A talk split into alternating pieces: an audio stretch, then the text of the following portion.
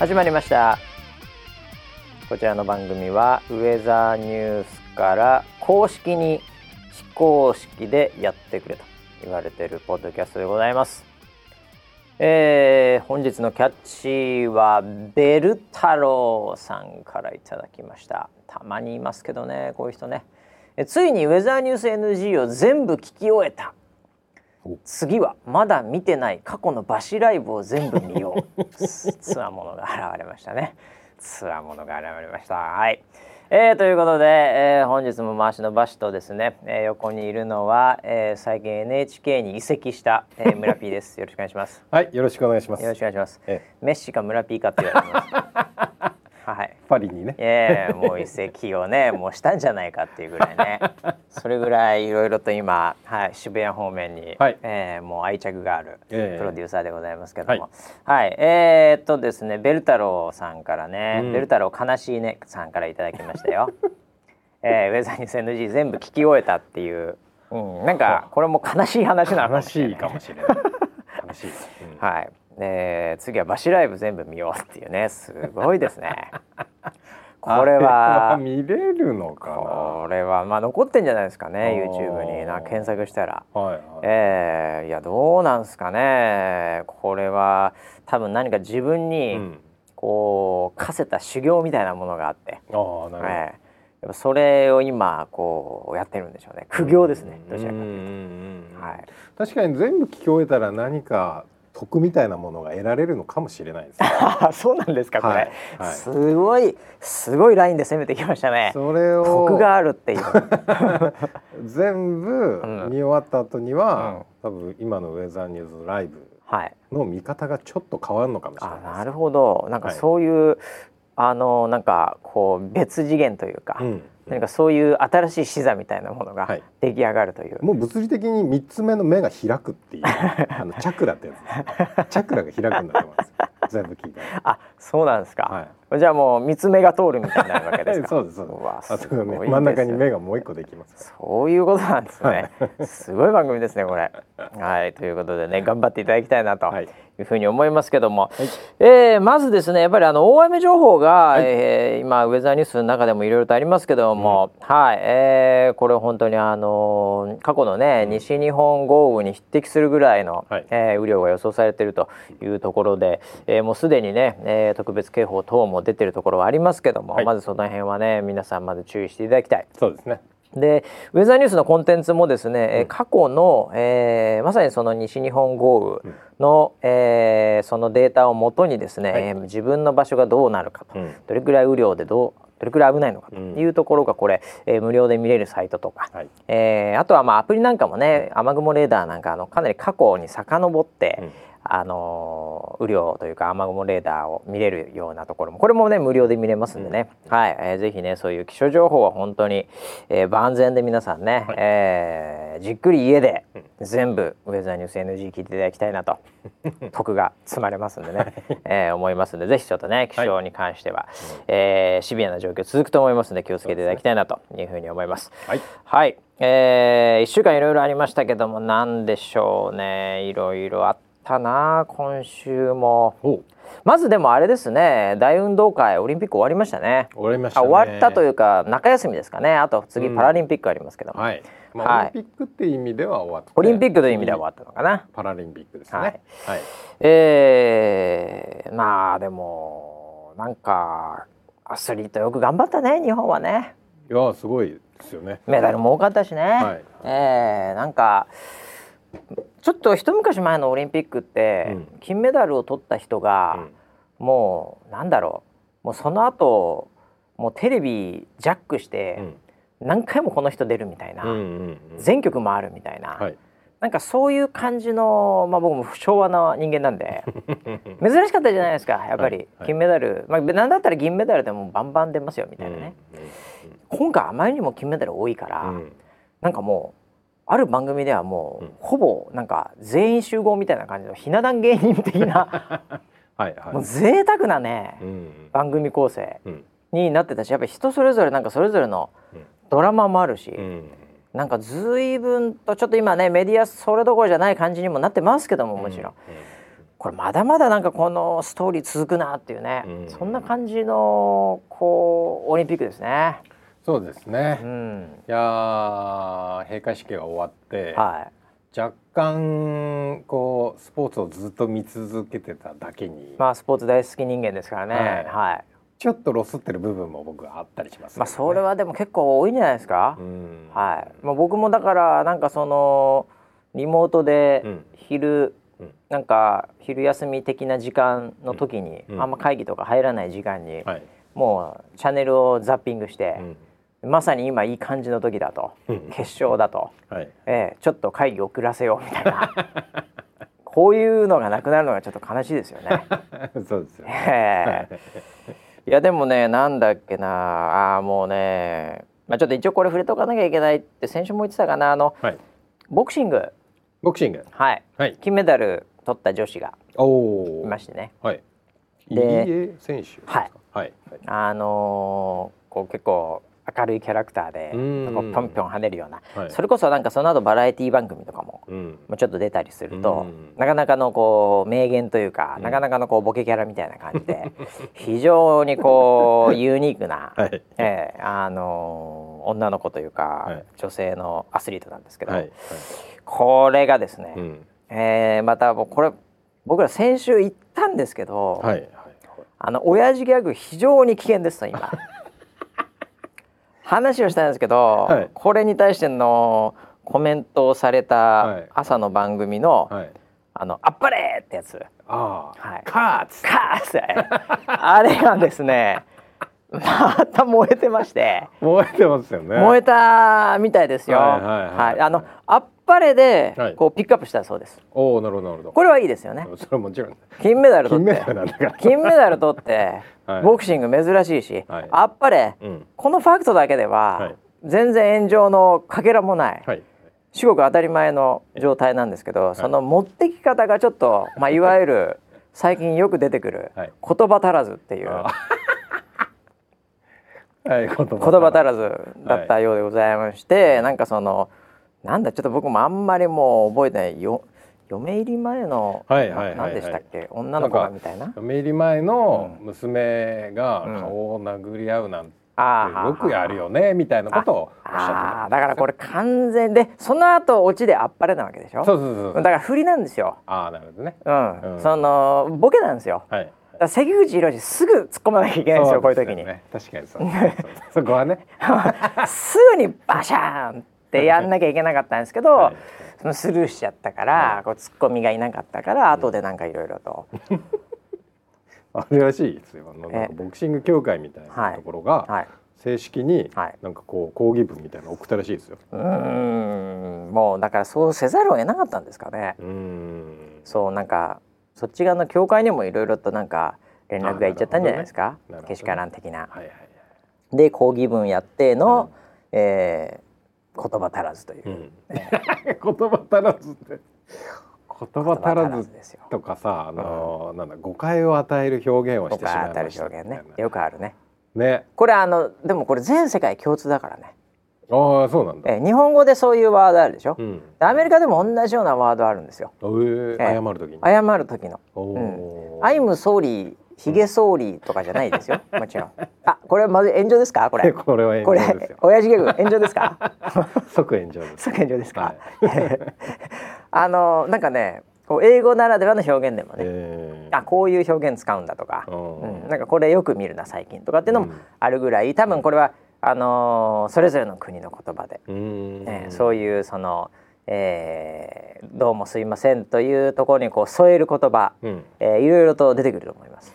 あれあれがもう本当にこう老快なのは、はい、ね、うん、あのー、いやそれは自分が意図したことじゃないんだけどそう受け取られてしまいましたっていうことについて、はい、言葉が足りませんでしたすいませんでした、っていう謝罪じゃないですか。すべてその中にその一言の中に、もうすべてその意思が入ってます。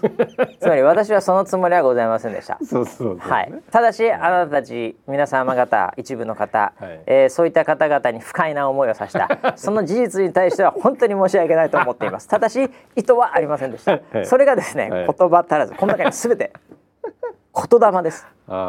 すべての魂がそこに含まれてます。いやすごいよねそれね、ええ、謝罪してねえじゃんっていうツッコミがいっぱいありましたね。結局だそれでまたっていうだからもうどうしようもないですよこの 掛け合いは。うん、そうですね。ええーはい、もう大変ですねもう。いや親父はもう生きられないですね。いやだからその、えー、多分そのねあのおっしゃった張本さんも、はい、ねアスリートですからまあもともとそうですよ。ね、はいはい、だからそういうスポーツで選手が頑張ってっていうのは、え多分もうなんなんのこう用語もなくこう100%すごいねあっぱれっていう気持ちだったと思うんですよ。それはもうそうですしね、うん、もはやですね私ちょっとなんか違うそのニュース記事で、ちらっと見かけたんで事実と異なるかもしれませんが、はい、本人曰くカゴカッコ付きで僕が見た記事では、はい、白井義雄、はい、ファイティング原田、えこういった選手がやっぱりテレビの前などで応援していて当時、もう勝ったらもうこう両手を上げて喜んでたと。今回の選手に対しても私はそうでしたみたいな。もうもう歴史をレジェンドですよ。白井義雄からファイティングアルタという この戦後の日本に勇気を与えたこの軽量級のですね、はい、ボクサー伝説のボクサーの名を、まあ同世代ですからねおそらくね。あの、まあ、心の底からそう思ってたとは思うんですけど、その名をもってして 言葉足らずでしたっていう。レジェンドをもってしてもですねもう何にももうなんて言うんでしょう、はいはいはい、もうどうしようもないこの。やれっぷりということで、リスクが高いですね本当に。いや、えー、そうですよね。いやだからもうそういう、ねあの社会というかまあメディアのマナーというか、えー、もうそういう考え方なんだっていうのは、はい、理解はしつつも一方で、はい、やっぱりこういうその世代の方たち、えー、流のそのコミュニケーションっていうのはまああるってことも僕は理解をしながらでいいんじゃないのかなと思ったりもするんですよ、そうなんですよね。だってさ、うん、白黒のテレビとかね、うん、そういう時代少年時代、うん、まあよくね昭和なあの景色でよく見る家にはテレビがないけども、うんうん、ね、お金持ちの子供しか家テレビないけども、電気屋の前にこう行ってで応援してたみたいなね、あの時代と、今もうみんなスマホ持ってるわけじゃないですか、うんうん、でつぶやきまくってるわけですよ、うん、これメディア間とかもう情報の流通そのものが、もう全然違う状態になってるわけですよ、うんうん、でその時のやっぱりそのコミュニケーションの仕方がやっぱり圧倒的に違う中でそれはマナーも伝え方もまあ一番顕著に出てくるのはこれギャグだと思うんですけど、もう全然違うわけですよね。で青春時代にね村 P だから初恋の人がいるわけじゃないですか。はい。ね。はい。初恋の人あの子ですよね。うん、今の奥さんいるわけじゃないですか。はい、まあちょっともう恋とかじゃないかもしれませんけどね。やめてください。やめてくださいそういうこと言うな。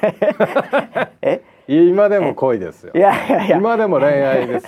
はい、ね、はい。そこでね、はい、倒的に変わってるかって話なんですよ。うんうん、えー、あの時と今の、うん、えー、奥様、はい、圧倒的になんかもう全然真逆ですかと。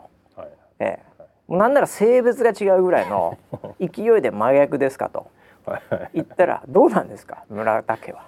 いやそんなことはそんなことはないと信じてますけど。ちょっとやっぱり似てるというとか、はい、というか、はい、やっぱなんかこうそんなに別に急激に私人生変わったんで、このグッとくる恋の感覚も変わったみたいな、そんなのないわけじゃないですか。昔から結局まあ勘太郎で言えばですよ、はい、もうツンデレに昔から弱かったわけですあいつは。言うても。はいはい、ええ、なんでやっぱそんな人間に変われないですよ。そうですね。ええ、はい、ちっちゃい頃と大人になっても。うん、ええ、でもメディアとかテクノロジーとか、うん、やっぱりギャグとかがいろいろ変わった中で対応しきれないですよね。うん、ええ、これだからもうもうなんていうんですかどうしようもない、うん、これ高齢化して人が長く生きれば生きるほど、このなんていうか摩擦というか、この価値観の違いは間違いなく出てきますよね。そうですね、えー、そうですよね。だから本当多様性って、まあ、オリンピック自体が多様性っていうテーマでやってるじゃないですか。すね。はい、だからどこまあ本当になんだろうなと思う。いや なんだろうなと思っちゃう。だからね、うん、これはですね、うん、まあもう今となっちゃう、うん、ええあのそういうこうもう世代によってですね、うん、ええなんかもう分けて もうそうやって少なくとも笑いとかエンターテインメント、はい、ええ。あとざ、まあ、雑談も雑談こそが今エンターテインメントですからねそういう意味ではね,、ええ。ね、そういうものをやっぱりこう、ブロードキャストする場と、やっぱりそのコミュニティの中で消費する場っていうのは、これやっぱり分けていかないといけないでしょうね。そうでしょうね、えー、誰もハッピーにならないですもんね、うん、両方とも。うん、でやっぱりその人類全体が変わっていく文脈の中では、うん、はい。まあ、主にそういうやっぱり広く伝わるようなブロードキャストだったり、うん、そういうところの場所においては、やっぱりその文脈にのっとった、まあ、マナーみたいなものがやっぱりあって、うん、えー、でそれ自身がやっぱりまあこうね世界観みたいなものとかのメッセージ性でもあるんで、うん、えーまあ、そういう意味では今回のこの「あっぱれ」に関してはですね、まあ、そういうのもそこまでそうかいけなかったかと。いうのを、まあその親父世代の、えー、方々に向けて私たちも含めてですけども、はい、はい、ああそれはそういうことなんだっていうふうに、えー、分からせてくれたという意味で、はい、あっぱれ！ででん。出ました。あっぱれいただきました、ね、ありがとうございます。何の話をして何の話をどんなオチなんだって話ですかね。はいまあそんなことで。まあ、はい、いろいろ起きますわな。そうですね。ええー、本当ね気をつけなきゃいけないです本当。えー、ちなみにあのオリンピックつながりではないですけども、はいはい、えー、おかえりモネでまたですね、はい、なんかあのスポーツ気象っぽいウィークでしたよ、うん、今週、うん、そうですね。私ちょっと見てましたけどはい、はい。はい、スポーツ気象なんてこれはっきり言って。え。ええ。これ誰がやったんですかと、はい。ええ、うん、いう話はもうこれ完全ウェザーさんじゃないですか。そうですね、ええ。はい、完全にウェザーさんのまた情報が入ってますねこれ。入ってます、ええ。はい、これはどうなんですかプロデューサー。これも取材を受けました。あやっぱりそれはそうですよね。はい、はい、そうですよね、はい、なんであのー、シナリオ作りのところからあのサポートをさせていただきましたやっぱりね、はい。まあ、うち専門でやってるスタッフいますしね、はいはい、もうずっと前からスポーツ気象はやってますんでね、はい。はい、おこれやっぱり今後そのスポーツにおいてやっぱ天気、まあ、今回のオリンピックもねいろいろとあの、直前で時間変わったり、いろいろとありましたしやっぱそれタイム伸びる伸びないはやっぱ関係してますんでね。うん。うん。うん、ね。これはもうデファクトになるんでしょうねこれね。うん、そうだと思います。ね、はい、そういうのをもう考慮した上でみたいなね。うんうんうん、ええ。ー、いやあのー、追い風参照とかね。はいはい。参考。うん、参考か、はい、そうそう。ああいうのとかもうよくよく考えたらまあトラック競技村 P 大好きトラック競技も風関係あるわけですからね。そうですね。今記録が出てるレースにおいては、あの全て追い風なんですよ。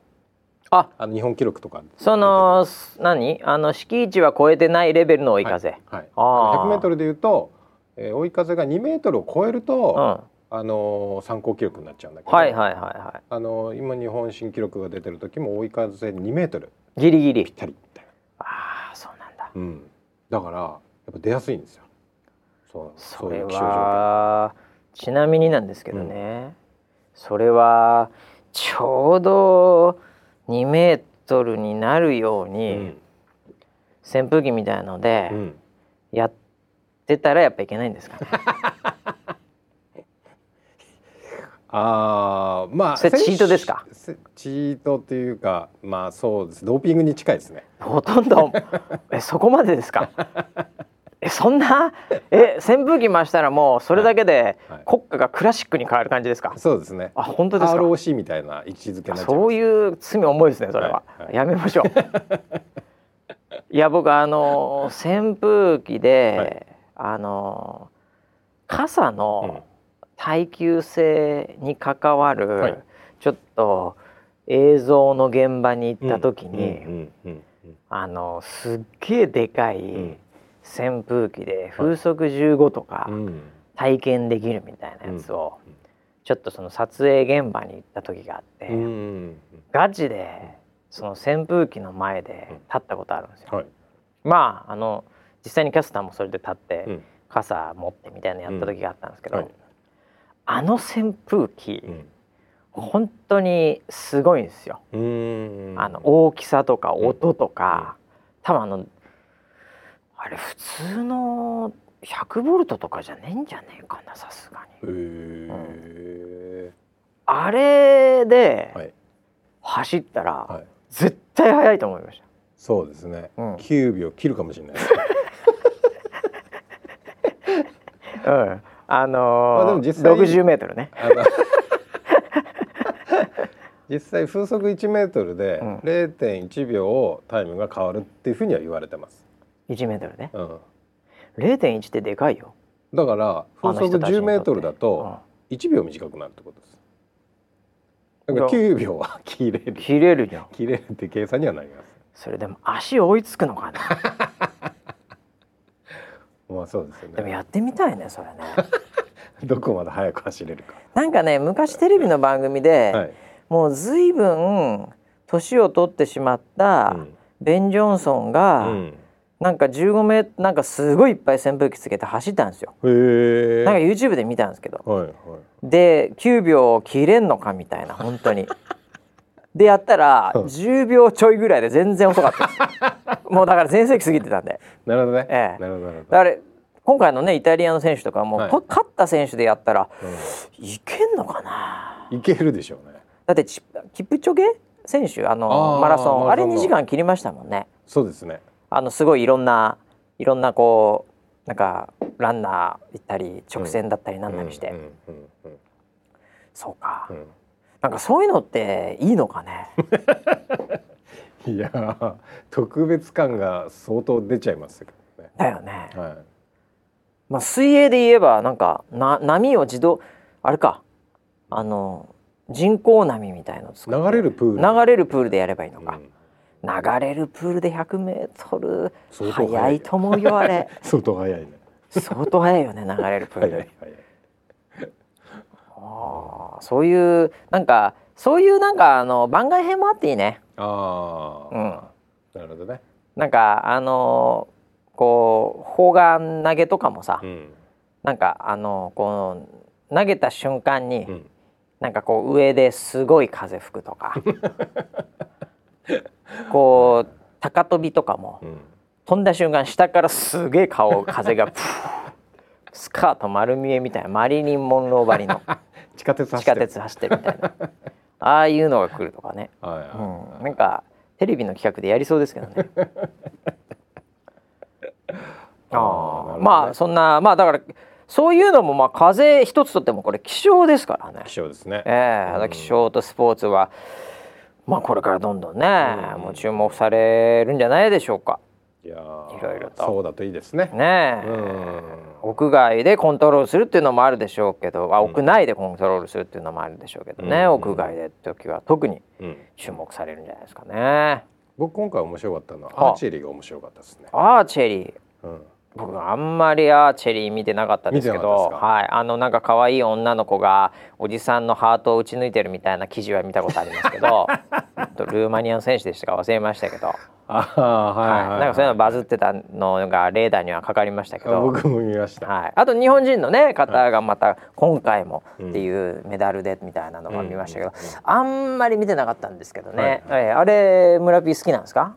あれ今回見ててすごい面白かったんですよ。おお。どのあたりがいいんですか？やっぱりあれ風が関係してめちゃめちゃ関係してます確かにそれは。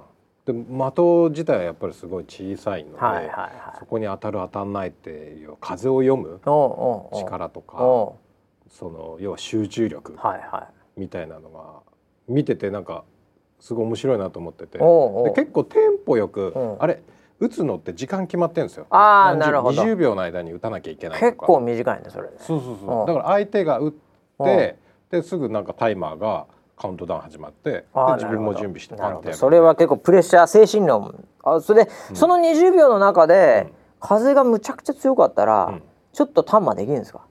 できないと思うあじゃあそれを読めよお前みたいな。そうそうそう。マジっすか？だからすごいこれまでその9点とか10点とかでずっと続いてた選手が急に7点とか、あれ、みたいな。崩れちゃう時とかもあって。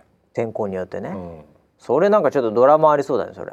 そうそうそう。でそれでまあテンポもいいから見てても楽しい、ああそうなんだ、うん、へえあれは面白かったですね。それってでもあのー、なんていうんですかね。ロボットとか、うん、むちゃくちゃ正確じゃないですかまあそうです、やろうとしたら、はいはい、ああいうのって人間に勝てるんですかね？あのなんかフリースロー100発100中決めるロボットみたいな最近出始めてきて。ありましたよねありますどっからでも入れるぞみたいな、はいはい、どこまで本当かわかんないですけど、はいはい、ああいうのになんか勝てんのかな？なんかそういう勝負とか面白そうじゃないですか？そうですね面白そうです、ね、あの風は、はい、まあ、ロボットは実況は測れますけど、うん、その数秒後の風を読めるかは、読めるんだろうな多分。ロボット頭いいから。実況ずっと見てて、はいはい、で過去の情報機械学習かなんかで、ええ、読むなあいつら。くそこれ人間勝てるとこあんのかな？ねえ。これは勝てなさそう、ね、こういうの一番勝てなさそうですよね、うん、そのアーチェリーの場合だと、うん、最初に打って、うん、その要はいいその9点とか10点に与えると、後の人にすごいプレッシャーがかかる。むちゃくちゃくるよね、うん、むちゃくちゃくる。あれよりも上行かなきゃってやつでしょ。あのゴルフとかでも最初にパッと沈まれちゃったとか逆に言うと外されたら、うん、あおいおいこれ入れたら勝つみたいなやつでしょ、はいはいはい、それめちゃめちゃプレッシャーですよそういうのがドラマで結構面白かったりするんだけど、そうなるよね。ロボット相手だとプレッシャーかかんないよねロボットには。まあそうだよね、ロボットそんなん一切関係ないからね。緊張しないからあいつら。うん。いや不利だな。めちゃめちゃ不利ですねそういう競技、うん、逆に言うと勝てる競技だからもう囲碁とかも全部負けてるから今、うん、将棋とか、うん、だからもう何勝てんすかって話ですよ、スポーツ。うんまずフェンシングとかも100%負けますよね。絶対負けるでしょあんなの。正確ですから。むちゃくちゃ正確なんで、えー、なああの機械のフェンシングがあったら100%負けますよ、人間、えー、もうあのあれポルナレフしか勝てないです 急にジョジョスタンド使わない。スタンドはねわかんないから、ロボット まあそう。あ見えないから、あポルナレフしか勝てないでしょうね。センサー出てくるってスタンドを感知するセンサーが、はい、それやられたらもう本当にお手上げですね。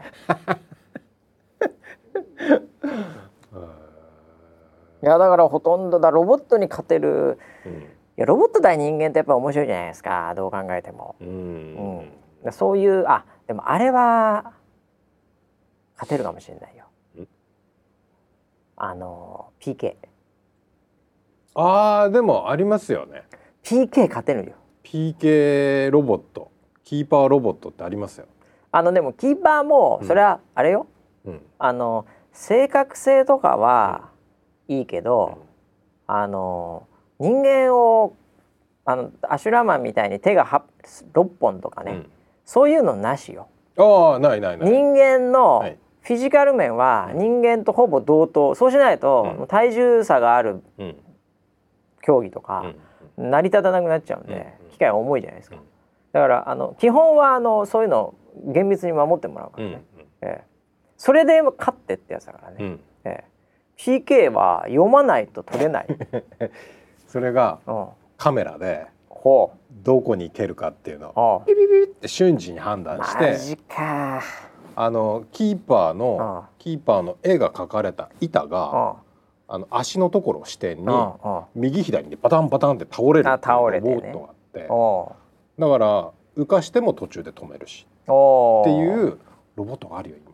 マジ言ってんの、うん、いやでも PK って原理的に、うん、あのすっげえスピードで角狙われたら、ど真ん中から飛ぶ場合、ちょっと早めに飛ばないともっと言うとそれでもなお届かない時ありますけど、そういう勝負よ。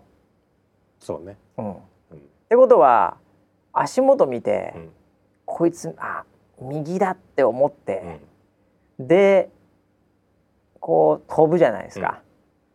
でも微妙な角度でそう見せかけて真ん中とか打つ 選手いると思うんですよ。はいはい、そしたらいけると思います。あその機会は、うん、打ってから反応するらしいですよ。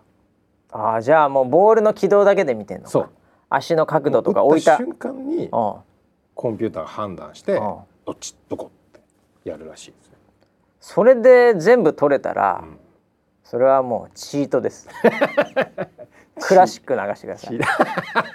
だってそんなんそんなんやられたら100%止められちゃうじゃないですか。そうです超人じゃないですかそれ。だから100%止める PK ロボ。ット何ですかそれ、うん、稲妻イレブンじゃないですか。あんまり知らないけどあんまり知らないけど。ゴッドハンドじゃないですか。ゴッドハンドええー、ダメですそれは。それチートです。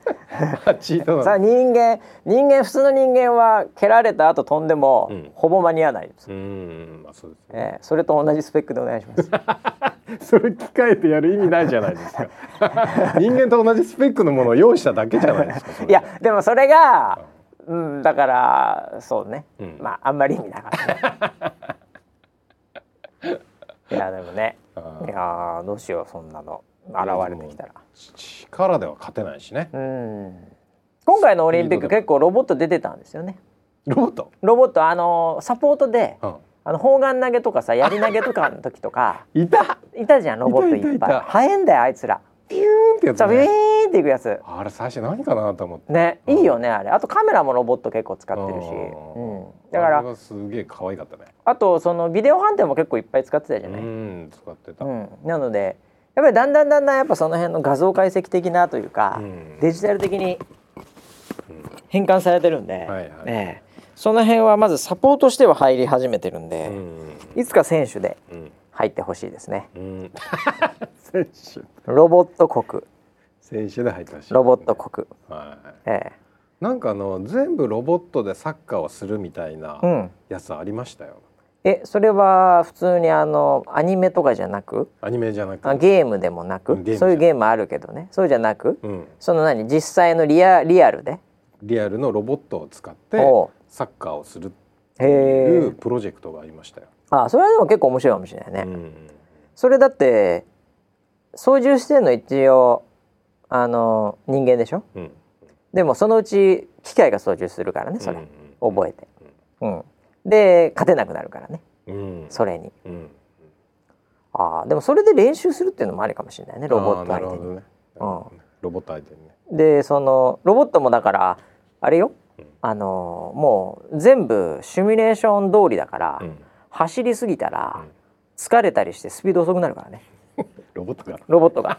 シュートも外すし疲れたら。そうなんだ。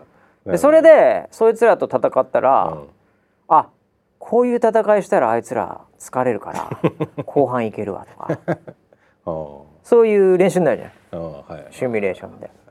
いけると思いますよ。なるほどねすっげえ疲れそうだねでもね。リアルでロボットとやったら。そうだよね、そういうのでだから最初レベル3だけどレベル5で勝てるようになったとかさ、うん、そういう今普通にね、うん、あのゲームとかで、うん、ゲームのコンピューターって大体弱いじゃないですか、最初のやつって。はい、でもなんか0から10まであって10とかにすると、むちゃくちゃ強くなるじゃないですか。ああいう感じの 練習がもうリアルでくるでしょうね。はあ、e スポーツだね。もう完全 e スポーツ、うん、e スポーツが本当のスポーツにまた戻ってきました。戻ってきました。相手だけいいで。俺ら普通の人っていう。はい、はい、で練習っていう、うん、いやそれもでもありかもしれないな。面白いですね、うん、だからあのなんていうの？あのこうお互いが対立しない、サッカーってできますね。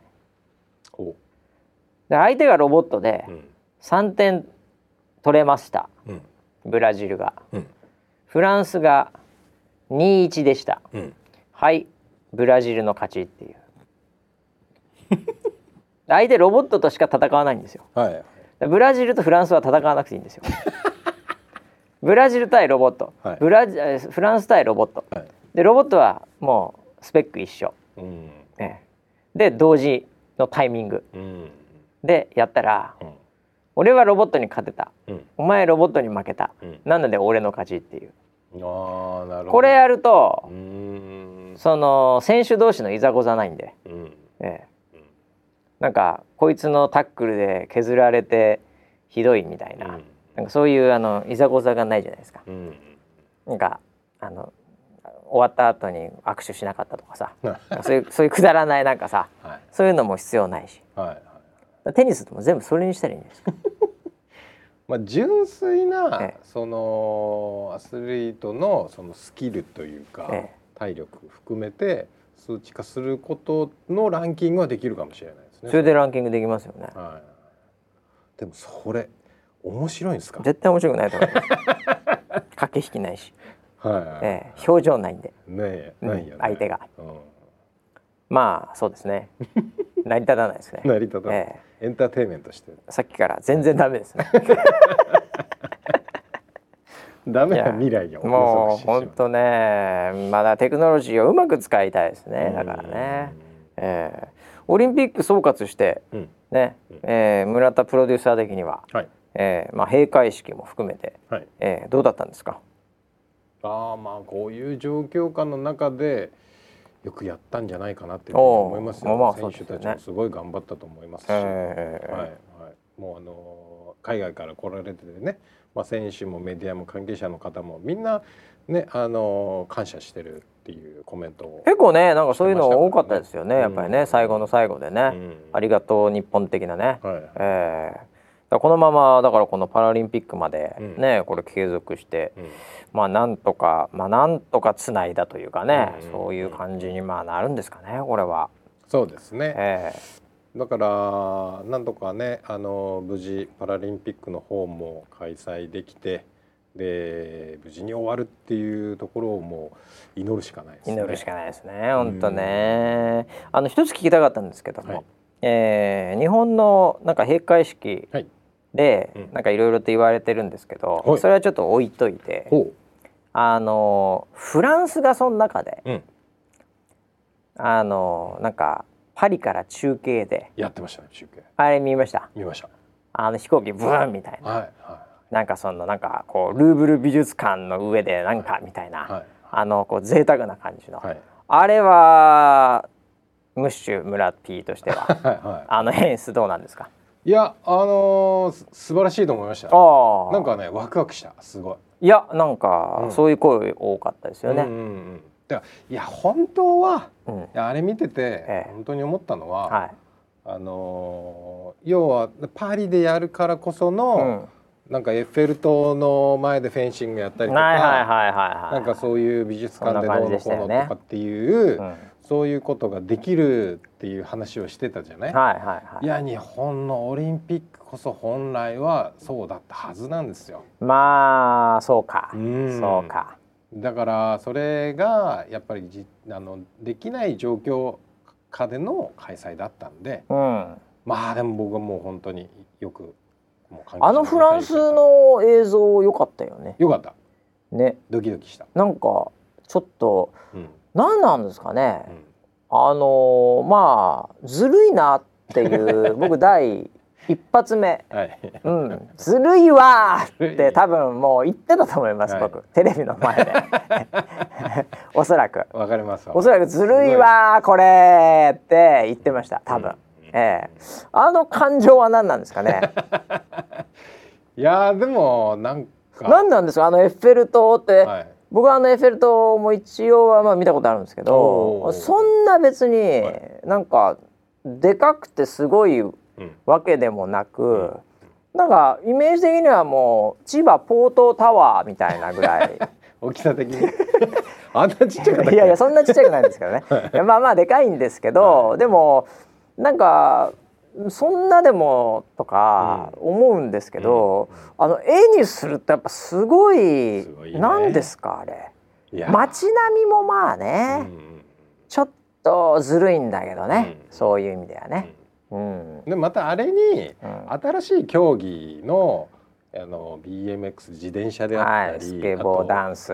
ブレイキング、えー、はいはい、っていう要素を組み合わせてるから歴史と新しいオリンピックみたいなものをまあうまくうまくやった、ね、そしてやっぱり若者のなんかこう若々しさみたいなものもありつつ、うんはい、最後はもうあ僕思い出しましたよ。はいはい、何がずるいって、うん、あの飛行機が、うん、あんなの3本のやっぱねトリコロールカラーの。色を、飛行機あれだから日の丸できないじゃないですか。まあできないですよね、はい、だからずるいって思ったんですよ。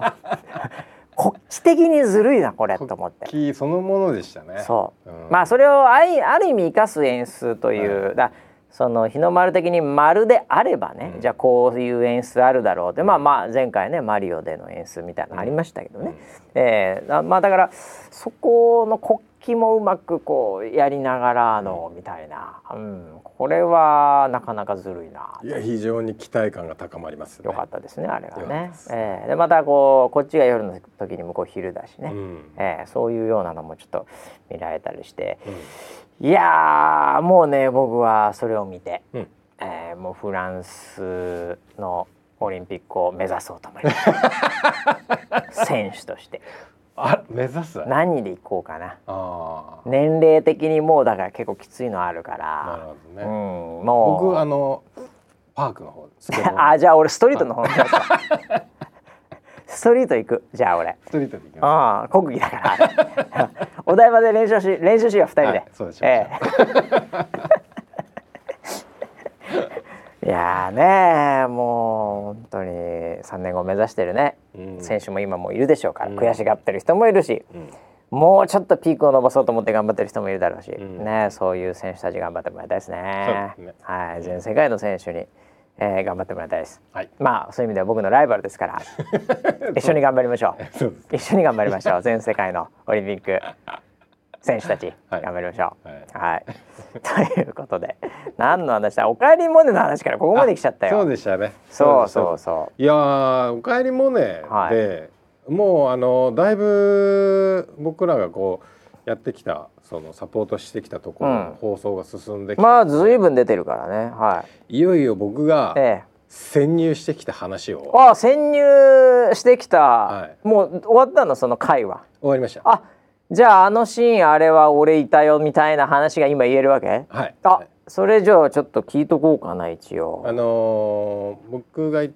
たシーンは、ええ、ウェザーエキスパーツという会社に、初めてモネちゃんが、えっ、ー、とまあ面接においおいおいおい来たという。はいはいはいはい。ありましたねなんかそういうシーン確か。ったですね、ええでその後も、うん、あのそのセットを使って、うん、いろんなその社内のシーンみたいなのをいくつか撮ってるところに、うん、まあ呼ばれましたいやもうそれはだからスタジオの中でしょ？はいそうです。渋谷のね、はい、呼ばれまして。渋谷に呼ばれました呼ばれまして村瀬さんそういう初めてその時初めてエキスパーツウェザーエキスパーツっていう会社のシーンを初めて撮る時だったあもうその中でも、うん、あれ？ちなみに、はい、言っていいのか知らないけど、はい、あれ順番通り撮ってんの？映画とかってもうバラバラに撮るじゃない、もうスケジュールベースだから、あれって何？順番通りにいってんの？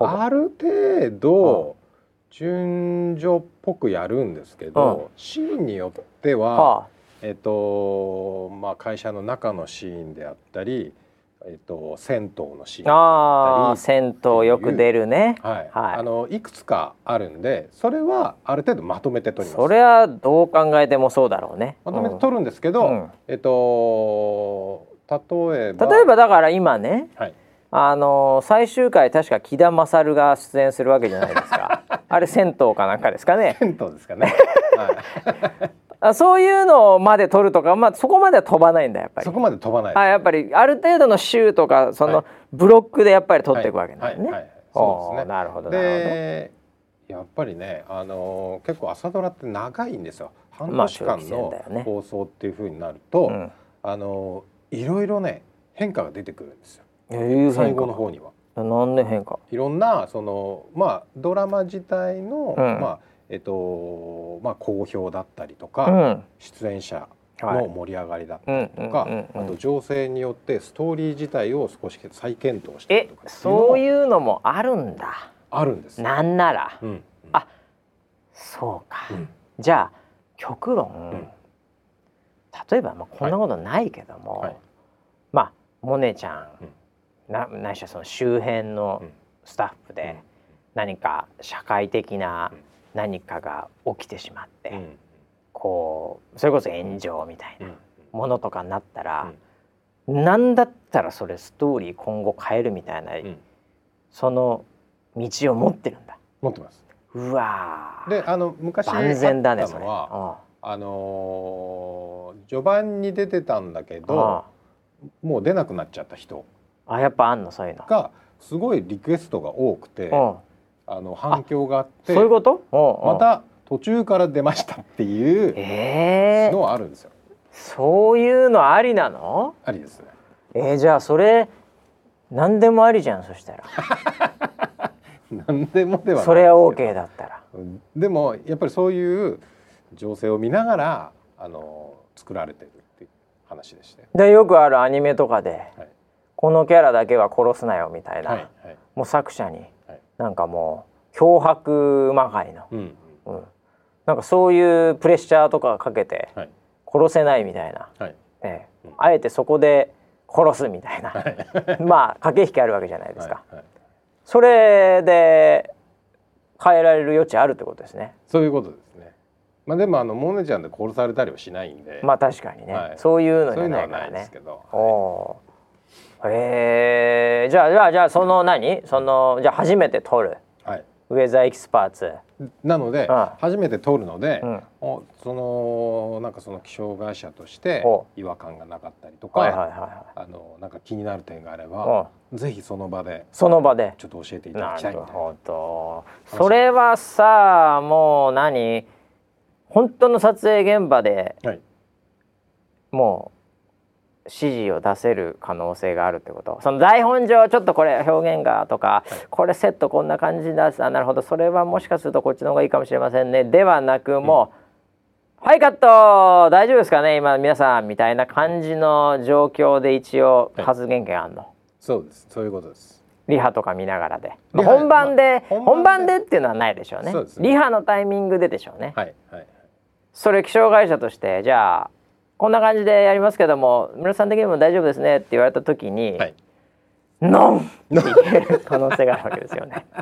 それワインのテイストのノンですよ、ね、いやいやもう気分はもうパリ行ってるから 3年後の、ね、ノン。気象会社としては言える権利はあるわけね。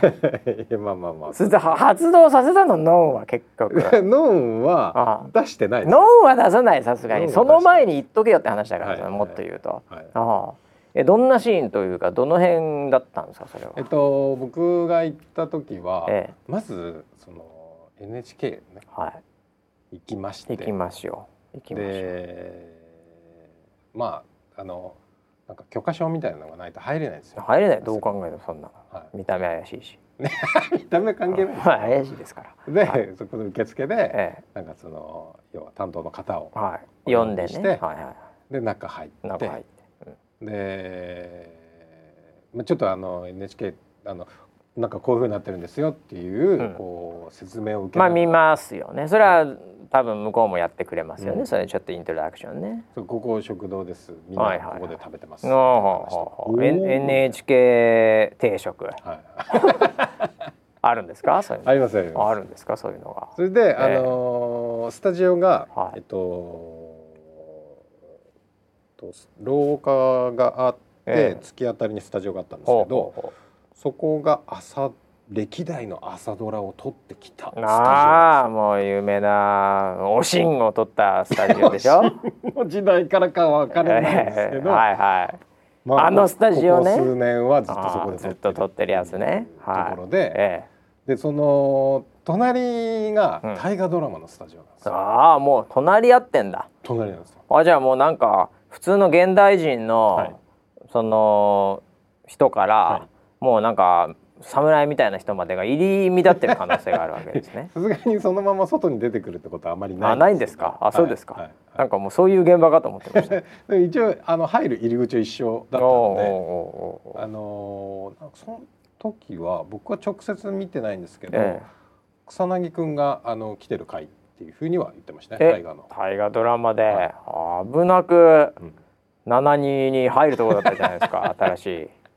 新しい、地図、はいはい、あそうですか。もうすごいだからまああのー、多くの人は、うん、まあテレビ局あんま入ったことない人多いと思うんですけど、はいうん、テレビ局って本当にあのー、僕もそんなに入ったことあるわけじゃないですけどまあそういうのって当たり前にある世界じゃないですか。はい。はい、ね。であのもうもしかするとガイタレとかのえぐい人にも会えるかもしれないみたいなね、うん、えー、アンハサで会えるかもしれないわけじゃな。いですか、はい、よくわかんないけどほぼないと思いますけど、えー、ね、あとは偉いなんかそのわかんないその政治系の人とかね、はい、えー、そういうだからもうこう入り乱った状態だから、はい、別に侍一人いても別にビビんなっちゃビビんないですね多分ね。大河ドラマでね。はい、えー馬とかいるんですかね。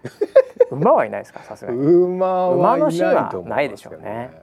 セットの時はね、まあいいや。お、なるほど。まあそれでその朝ドラのところに入って行ってでスタジオの中を見せてもらって、はいはいはい、スタジオの中にそのなんていうのそのウェザーエクスパーツの社内を作ってある、はい、もう再現されてんだ、はい、セットでね。セットで。セットで、うん、あれさ空とかさ、はい、そういうのは窓とかあるじゃん？窓あります。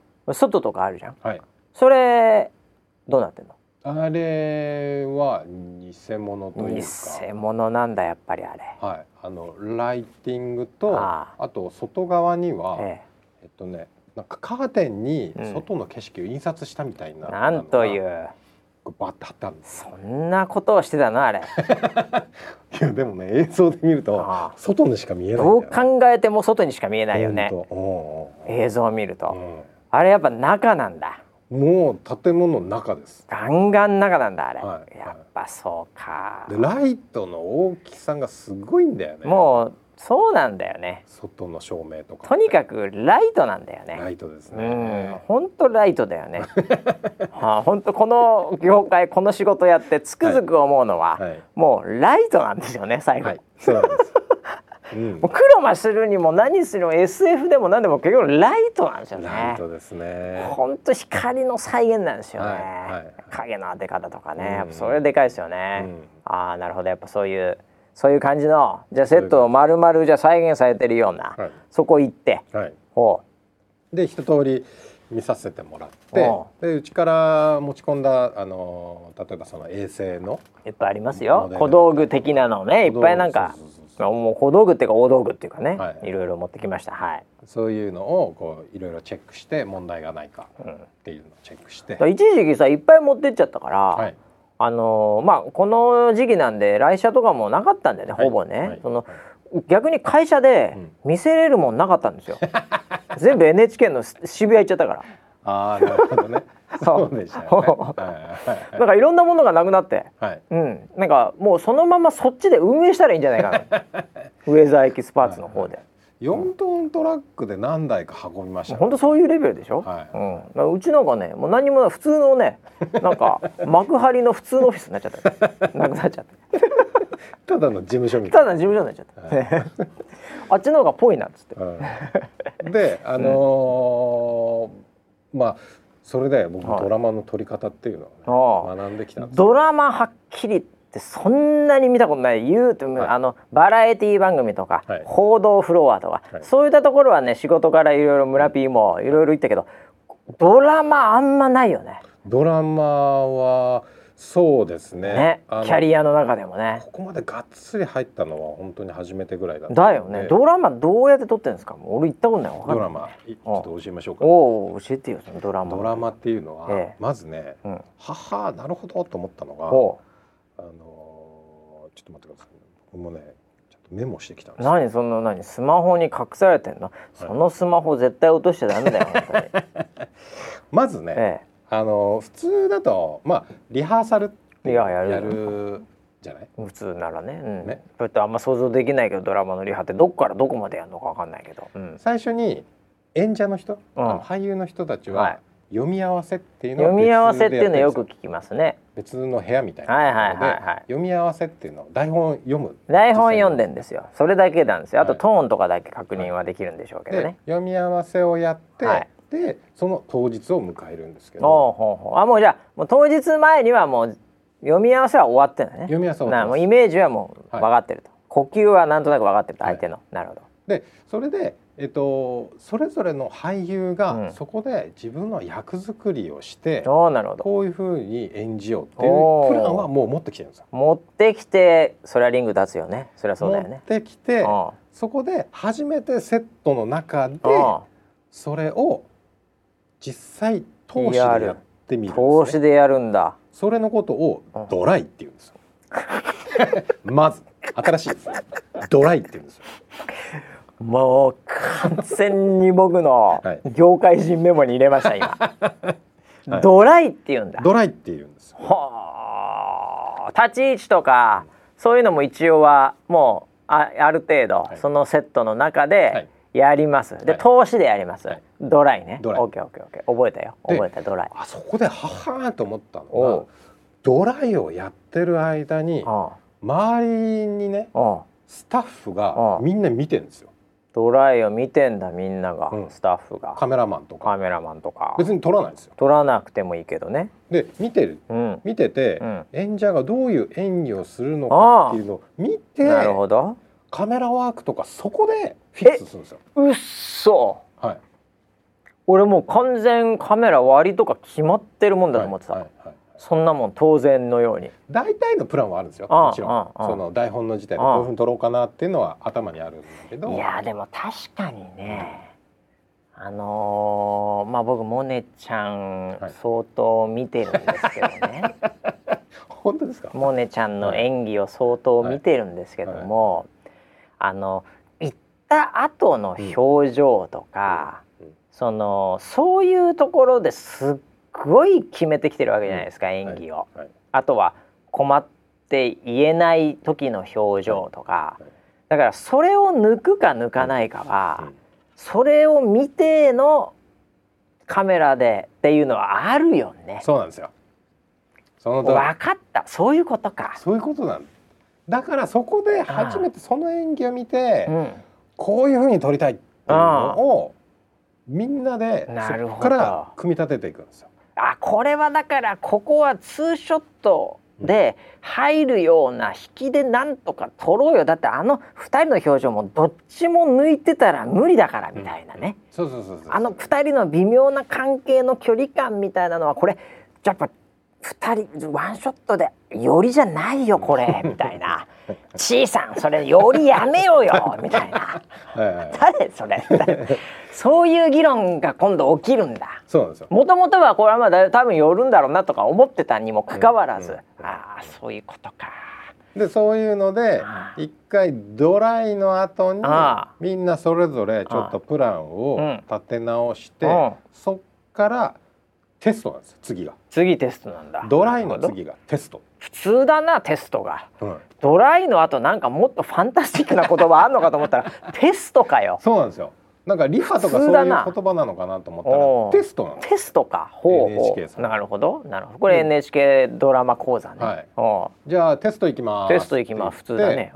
でそれで実際にそれぞれがこう演出プランとかを考えてきたやつを映像で撮るんですね。おなるほどそれで、えっ、とまあ演出の方とか監督の方とかがそれを見て、でよしそれでいこうと。で決定をしてそこから本番なんですよ。本番の時はドライテストときてで本番。って言うんですか本番は本番。そこなんかストロングとかそういうなんか 違う言葉ないんですね。まあ、ないです。スペシャルとか、はい、なそういうのないんですね。ないんですけど、ここでまた新しい言葉が出てくるんですけど、これがねははと思ったのが、えっと例えば建物の中のシーン、例えばそのテーブルが真ん中にあります、うんうん、その周りに演者が俳優さんたちが立ってます、ぐるっと。よくあるなこういうのもな。テーブルを囲むように、はい。はいはい、そうした場合、えっと、カメラの撮り方が、えっと、一つのカメラじゃ撮れないんですねまず。それはそうでしょうね。ね。囲んじゃったりしてたらさらに、ね、それぞれの表情を抑えるときには、あっちから取り、はい、こっちからも取り。それはそうですよ。いうふうにするといっぺんに取れないよこれ。いっぺんに取れないんですね、だからそうするとカメラとカメラが映っちゃう場合とかもあって。もうもちろんあっちゃう。全然。滑らない話やってる場合じゃないよこれ。あそうそうそう滑らない話みたいなね。ねああいうのになっちゃったら必ずカメラがカメラ撮っちゃうからね。カメラ映っ絶対映っちゃうから、うん、そういうのができないので、うん、そこは何回かに分けてああそうなるんだやっぱり。同じシーンを何回も撮んなきゃ右半分系左半分系みたいなそうなんですははそれを演者は同じように何回もやるんですけど、うん、それのことを1回目のことを1回戦って言うんです1回戦。1回戦。ほう。1回戦いきます。1回戦いきます。はい2回戦いきます。あじゃあ今度北東側取ろうみたいな感じで 2回戦いきます。2回戦いきます、はい、はい、次3回戦いきます。はあ。回が進んでそれなに演者は、映んない演者もいるわけじゃん。はい。その人もでも、うん。結局読み合わせみたいな状態で、やっぱ声は出すの？出します。100%一回戦2回戦3回戦100%同じことやるんです。へえ。これがめちゃくちゃ時間かかるんですよ。絶対時間かかるでしょだってそれ。そこで NG があったり絶対 NG でしょちょっと間違ったりするし。はい、うわそれ何？逆に言うと、はい、演者に求められてるのはひらめきというよりも再現性だね。再現そこのそのそのタイミングにおいては。同じことを最低でも4回やるんですよ。4回そうなるんだ。うわそのシーンで4回同じ演技をするのを延々と撮ってるんですよ。うわ俺そういう俺再現性最も苦手なので 1回戦コールド負けです僕。そうですよね 同じことできないんで、はい、あそうなんだ。それは絶対時間ってかかるね圧倒的に。時間かかるんですよね。ああそうなんだ、うん、へえドライ。テスト。本番1回戦2回戦3回戦4回戦っつって、はい、ははひどいものだと7回戦まであるらしいですうわそれはもう疲れちゃうやってる子も、うん、円卓よくないねで本当円卓はで円卓で例えば、えっと、実際にあったシーンなんですけど、うん、永浦さんってもモネちゃんに、はい、そのテレビ局のカードを渡すシーンってあるんですね、うん、入館証、はいはいはいはい、できたよって渡すシーンなんですけどそれは引きでも取ってで今度モネちゃんからのカットをああなるほどなるほど。渡す人の方のカットを取ってはいはいはい、あと手元だけのカットああいやいやもう取るだけ取っとけ こうなったら畜生使わねえかもしんねえけど。全部同じことやってるわけです。演者は。その時になんですけど「はい、ああできたよ。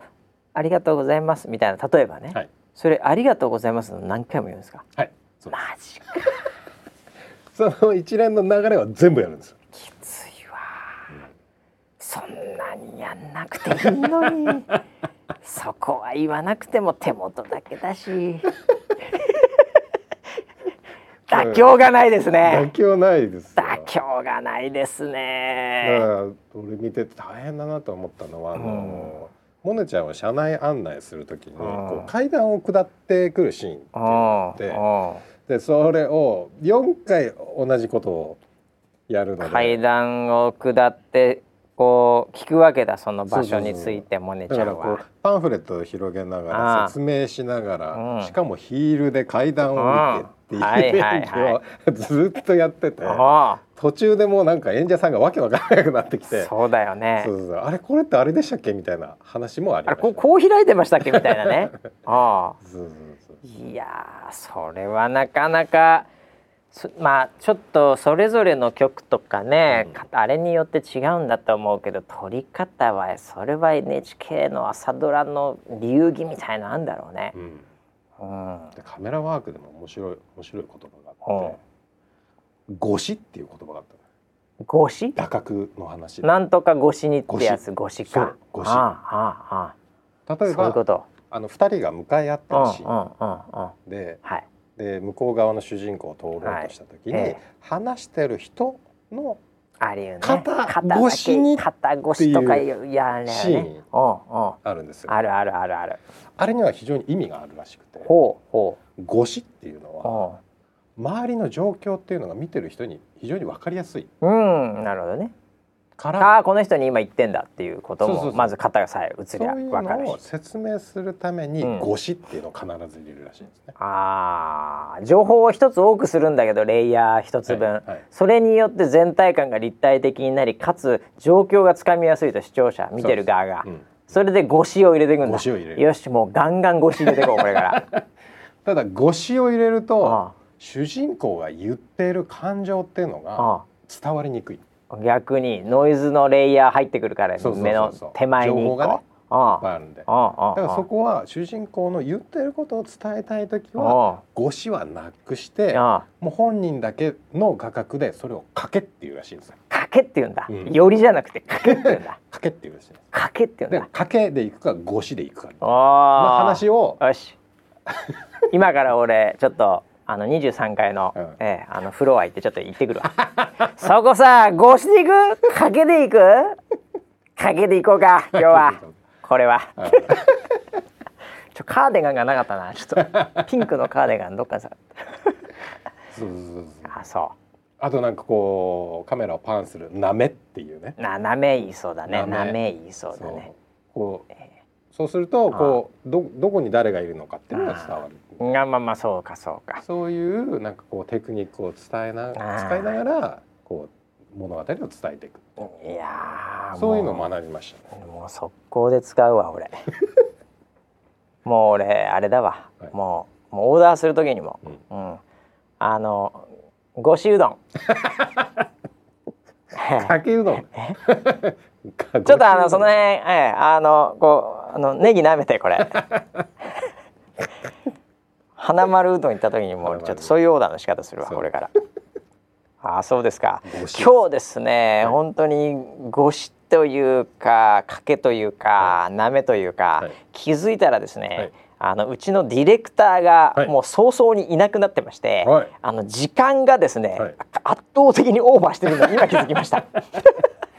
あ申し訳ない。はい申し訳ない。タイムキーパーがいます、今日はですねこのスタジオ自身のスケジュールはタイトじゃないんですけど、はい、えディレクターがいないという、はい、えー、ことなんでこれから僕らが、はい、えー、あのこのボタンを押して止めなきゃいけないっていう作業が残ってまして、はい、えー、結構ですね、ええ。ー、あのごしじゃなく、えー、押してます。